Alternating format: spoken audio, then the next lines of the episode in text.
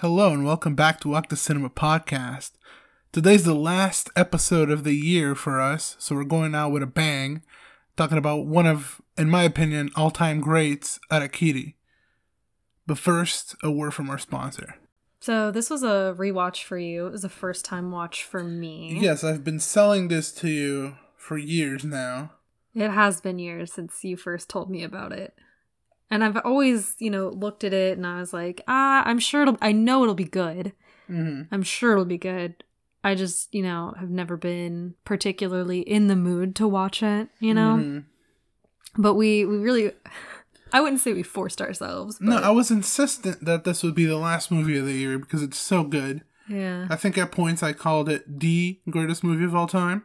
yeah. Now I wouldn't say that because simply I just wouldn't say any movie is the greatest movie of all time. Right. I think it's impossible. But this came the closest to me if I had to put one. Mm, at number one. Yeah, because it's technically so perfect to me. Like, yeah, the acting is really good and the story is really good and the directing is good. But then you have the set design, which is, I think, an all time set design. It's so engrossing and so beautiful. Just everything about it. Literally, it's perfect. The angles that the the angles that the director chooses seem purposeful. Like he switches to a Dutch angle Mhm. when you realize that the guy is gonna perform the harakiri, and you know that it's not by mistake. Like a lot of directors use it because it's a different angle or whatever. Uses angles really well. He uses the pan camera really well. The music is really subtle and beautiful, but it's never in the way. Like a scene is never dominated by its music. It's always dominated by the dialogue. Hmm. Yeah. I I mean I don't really have like that many opinions on necessarily the technical aspect of it, but I would say just from a story perspective, it's really compelling Mhm. and at its core I'd say it's it's a movie about hypocrisy kind Mm. of. And yeah, you know like it's the hypocrisy of society. yeah.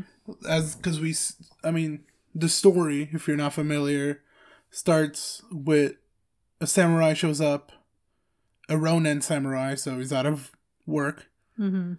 He's masterless he shows up he gets told the story of another samurai that went there to commit suicide Mhm. and we see that the samurai wasn't actually trying to commit suicide but they kind of forced him to Mhm. to uphold his honor Yeah. And as this like story progresses, you know, they're like, "Oh, well, are you sure you want to do the suicide because um we like made the other guy do it." yeah And so and Our- even the movie itself kind of like makes you kind of side with the house? Yeah, a little bit. because like oh look at this fool with his bamboo swords.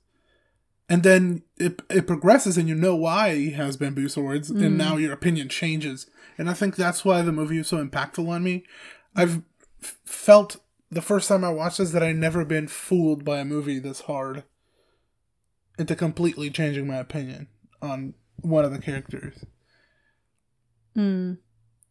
I mean, I feel like I always still felt a little bit of sympathy no of course for for the bamboo samurai because I- don't know. It's it and this is such a different culture and way of life than I think I've ever, you know, come across or experienced or done research on, you know, Mhm. because when I think of the 1600s, I think of something very because this is when the movie takes Mhm. place. I think of something very different because I feel like even in upper level history classes, if it's not specifically tailored to Mhm. like Asian cultures, the default is always right European cultures. because that's what affects the united states culture later on yeah, but this Japanese culture is like, super advanced and there's a, a clear structure that you don't even need to know. Like you don't need to know this the history behind Imperial Japan to know what's going on in this movie. And it doesn't Uh-huh. explain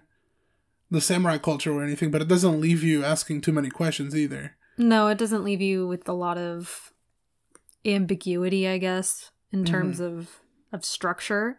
I think 100% if you if you knew the kind of cultural implications and the societal implications of of the samurai samurai life in this um, era, you'd probably get at least a little bit more out of it. hmm But I mean, at the core, you kind of you you get the honor system type thing. And it's you know, it's human. It's based on the society. It's based on humans being individuals, which I Mm-hmm. think is the big takeaway. yeah, Where like you're looking at this just as another one of the many that try to fool you, but you're not looking at him as an individual with an individual story, which is what we learn towards the middle end. yeah, because I feel like at least there is a, there is a, the the the air of hypocrisy in this because it's like the the samurais of the house, Mhm. especially the the counselor, take the stance that they're very traditional. Yeah, they're all about honor. They're, They're- all yeah. about tradition. But then you learn that they're kind of weak. And a group of them is not enough to kill one man because they're more about honor than they are about practice. Yeah, so th- they're there's not that. real samurai in that sense. There's that, but then also even the i- in practice too, they don't practice what they preach. You know, like if you get bested by another samurai and they take your top knot, you're supposed to kill yourself if you yeah, don't. you lost all your honor. yeah, But they decide to lie and hide and pretend it didn't happen. And so that really shows the the hypocrisy and kind of makes it true what um our main character says where the way of the samurai or like the life of a samurai is pretty much all a facade hmm and that's kind of he did prove it to him Right. And it's known that Kobayashi, the director, hated this type of lifestyle and he hated Imperial Japan and all of that. Hmm. and this is like his he's proving it to us that he this is not something he glorifies in Japanese history. Yeah. And I'd say that this is different from other samurai movies because I granted I haven't seen a lot of them, so I can't speak on all samurai movies, but I have seen some that kind of glorify that way of life where the kind of staunch honor system is is praised and and looked to as an example. And this kind of does the opposite Yeah. and it shows like how bad that this type of of way can be Mhm. because even even as something as simple as the bamboo swords he sold the his real swords to pay for his wife and child's like Mhm. care because they were sick Right. and they didn't have anything but you know the older samurai the the his his own daughter was sick and he didn't even think about selling his sword Right. because it's so ingrained in him that this is his most valuable possession that it's like an extension of him yeah, it doesn't even come to his mind that he could sell it. yeah and it's kind of like if you look at it in a different way it's much more honorable to sell your most valuable possession to help those that you Mhm. love than it is to to hold on to it Mhm. for dear life and for any- for you know Yeah, and the the bamboo ronin as he gets called by the people of the town. hmm He is the only truly honorable one because he was going to kill himself because he realized that's what he had to do. But he, even then, he asked for a day or two to tell his wife, to tell his father-in-law, and to see his kid one last time. But all we saw was a coward that wanted to run away. That's the implication, and that's what they all believe in the house. But then we learned that's that's not it. He would have come back and killed himself, but he was doing it to just tell the people that depended on him that he was going to do it. yeah So he's the only honorable one, and he doesn't get anything for it. No, he doesn't get remembered for it. He doesn't get, you know, anything. And so, you know, that's at the end, it does kind of at least make me like frustrated and Mhm. like fired up, kind of. Yeah, it's not like an uplifting ending. No, because everything gets swept under the rug. They just go More and say that, you know, they both committed harakiri and the the soldiers that died on that day just kind of were due to illness. hmm They, they cover it all up with lies to protect the honor. And then they get praised for how they handled these so-called, you know, honorable samurais that just wanted money. hmm Like that's kind of how it's it's spun and it's so unfortunate, you know. Mhm. But it's beautiful in a way, though. The movie is sad all It the way through. I don't think there's any uplifting moments, but it's still beautiful. Yeah. It is. And it is Kobayashi. He did the Human Condition trilogy, Hmm. And this is not about the human condition, but it kind of is, where he still connects the human dots of the story so well that you feel sorry for everyone, but you also understand why the bad guys, quote unquote, did what they did. So that's You kind of. I mean, you do understand. you it. understand why. You don't gotta respect it or accept Yeah. it, but you understand it. You understand least- why from a human level. At least it. in the context of like Yeah. how they operate, you understand why. I and as a, from a human level, they felt like, oh, we're not gonna let this guy take care of or like take advantage. yeah, pull one over us. Let's make him do what he what he says he wants to do. That's them being human as well as samurai and saying that they want to stand up for themselves and not be like the other loser houses that just give them money. Hmm. Again, it it becomes about honor because they they want to be the honorable house. But it, there really is no such. I think there's no such thing as honor in this like, in this way. You know what I Mhm. mean? Because everybody does like dishonorable stuff. At least are the characters that we. I mean, the samurai of the house, their honor is all superficial because when it comes to actual being samurai, they have to fight. They don't. yeah, They've never faced battle, which Yeah. the older samurai did, and they never really learn how to fight. They just learn how to be a samurai on the surface. But once there's hundreds of them trying to kill one guy, they can't really do it. yeah. They have to bring out guns. Yeah, that's kind of the point. They couldn't beat him on one-on-one combat. They couldn't beat him in, as a group, so they just shot him. That's the Mhm. only way they could put him down. Yeah. Crazy. But all all great movies are sad. I mean, I don't know if that's necessarily true, but I will say some of the ones that I have given a 10 in the past are kind of So you're spoiling the ten. sad. Yeah, I am spoiling the 10. I guess I am. Yeah, I I mean, obviously, I think it's a ten out of ten. Yeah. A lot of people would agree.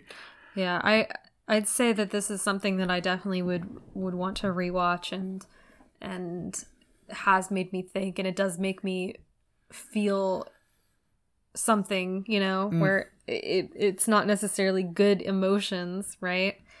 But it's it fires me up, I'd say, Mhm. because it's just you you kind of end this movie wishing things were different, you know. Right.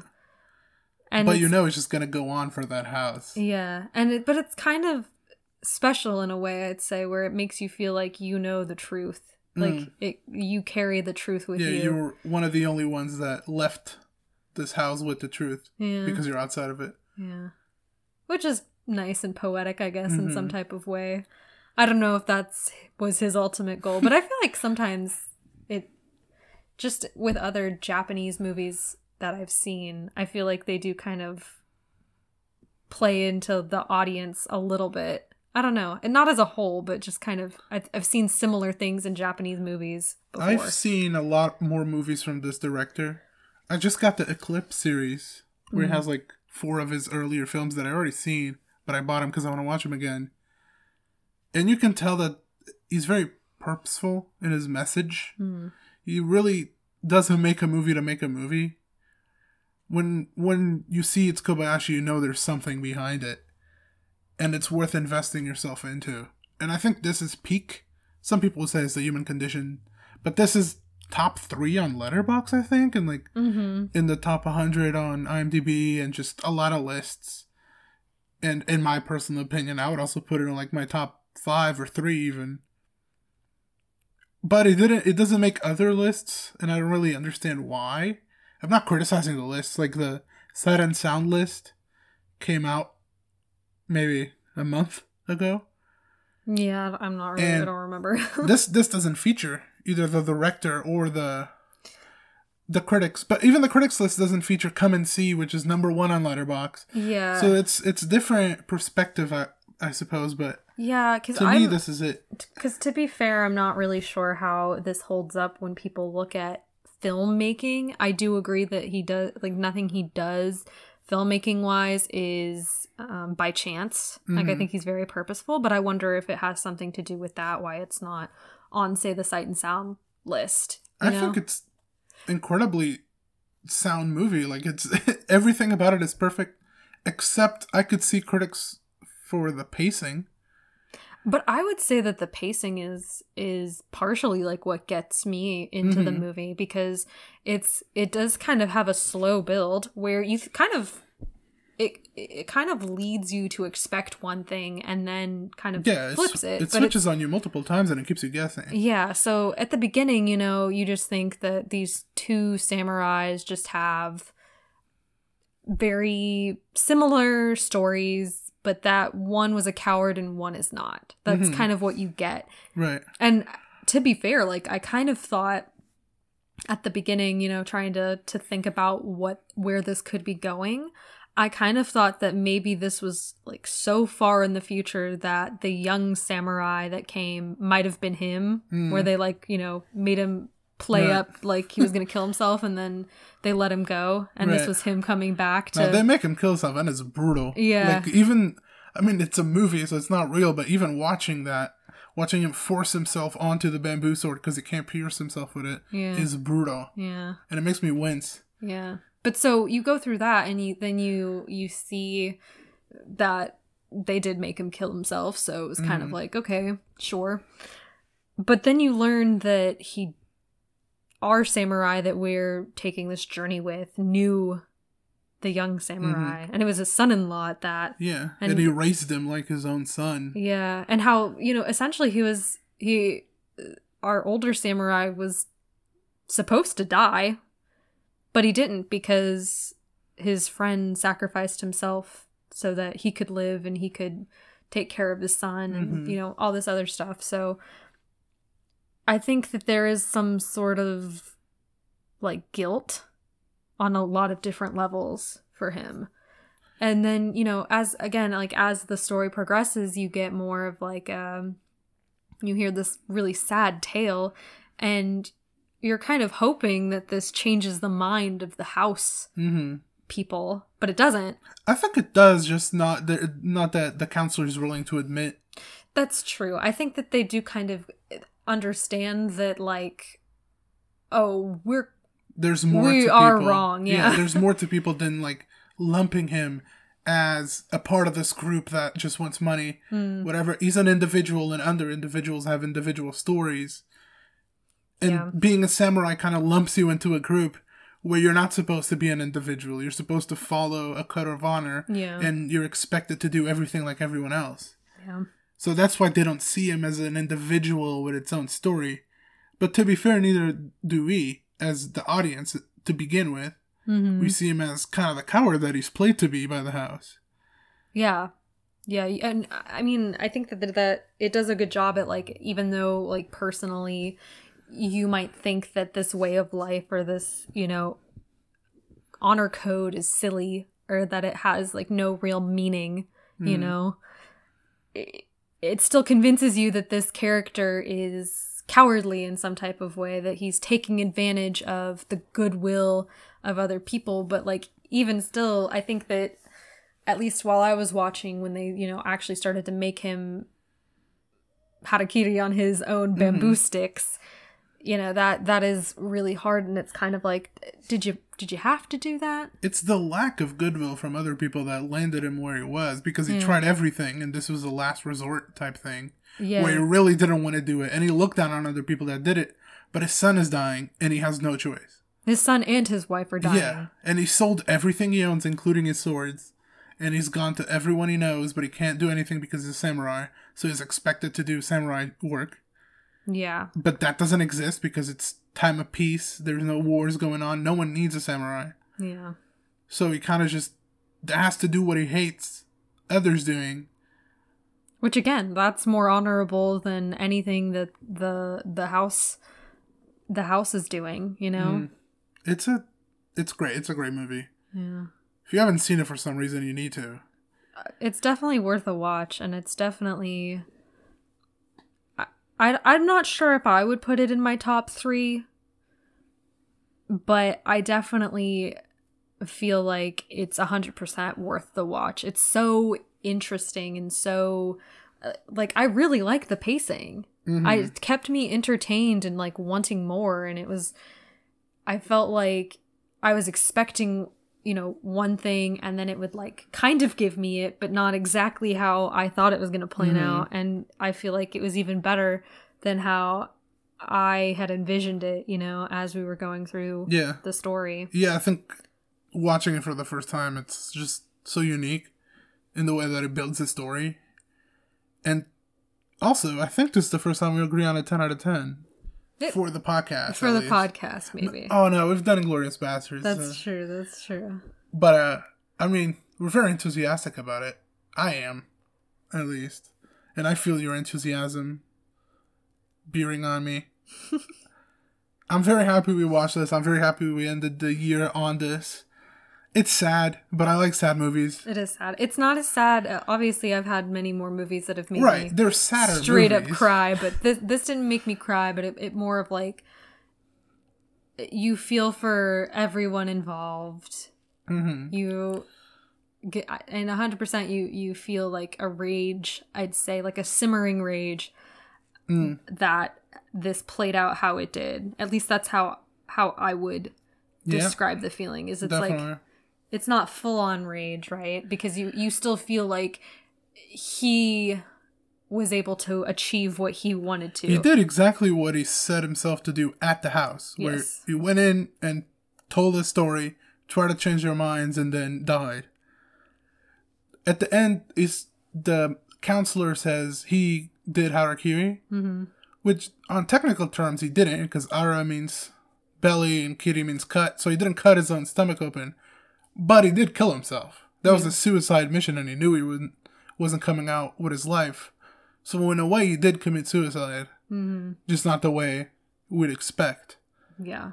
But I think that for his character, like his story felt complete. He really did, you know, lose everybody he cared about. And I think he did his like he he's able to go out knowing that he at least attempted to bring perspective Mm-hmm. To these people and try to change their ways and unfortunately it didn't it didn't really happen they did kind of see that oh we may not be like the greatest but that doesn't mean we're gonna stop doing what we do best so Yeah. And no one's not gonna know we're not the greatest if we don't tell them that. exactly like it really is it, it it's 100% that thing where it's the the winners write history Yeah. where it's like I'm sure there are hundreds, thousands, millions of stories that kind of are told one way, but it really happened a different way. Yeah, the winner writes history, that's it. Yeah, And that that will always be true. yeah, But I guess that's all we have for today and we'll be back next year with yeah. great movies as always and a Great couple guests. couple awful movies too cuz those are fun sometimes. Yeah, but we will see you guys in the next year, and we hope you guys have a wonderful December.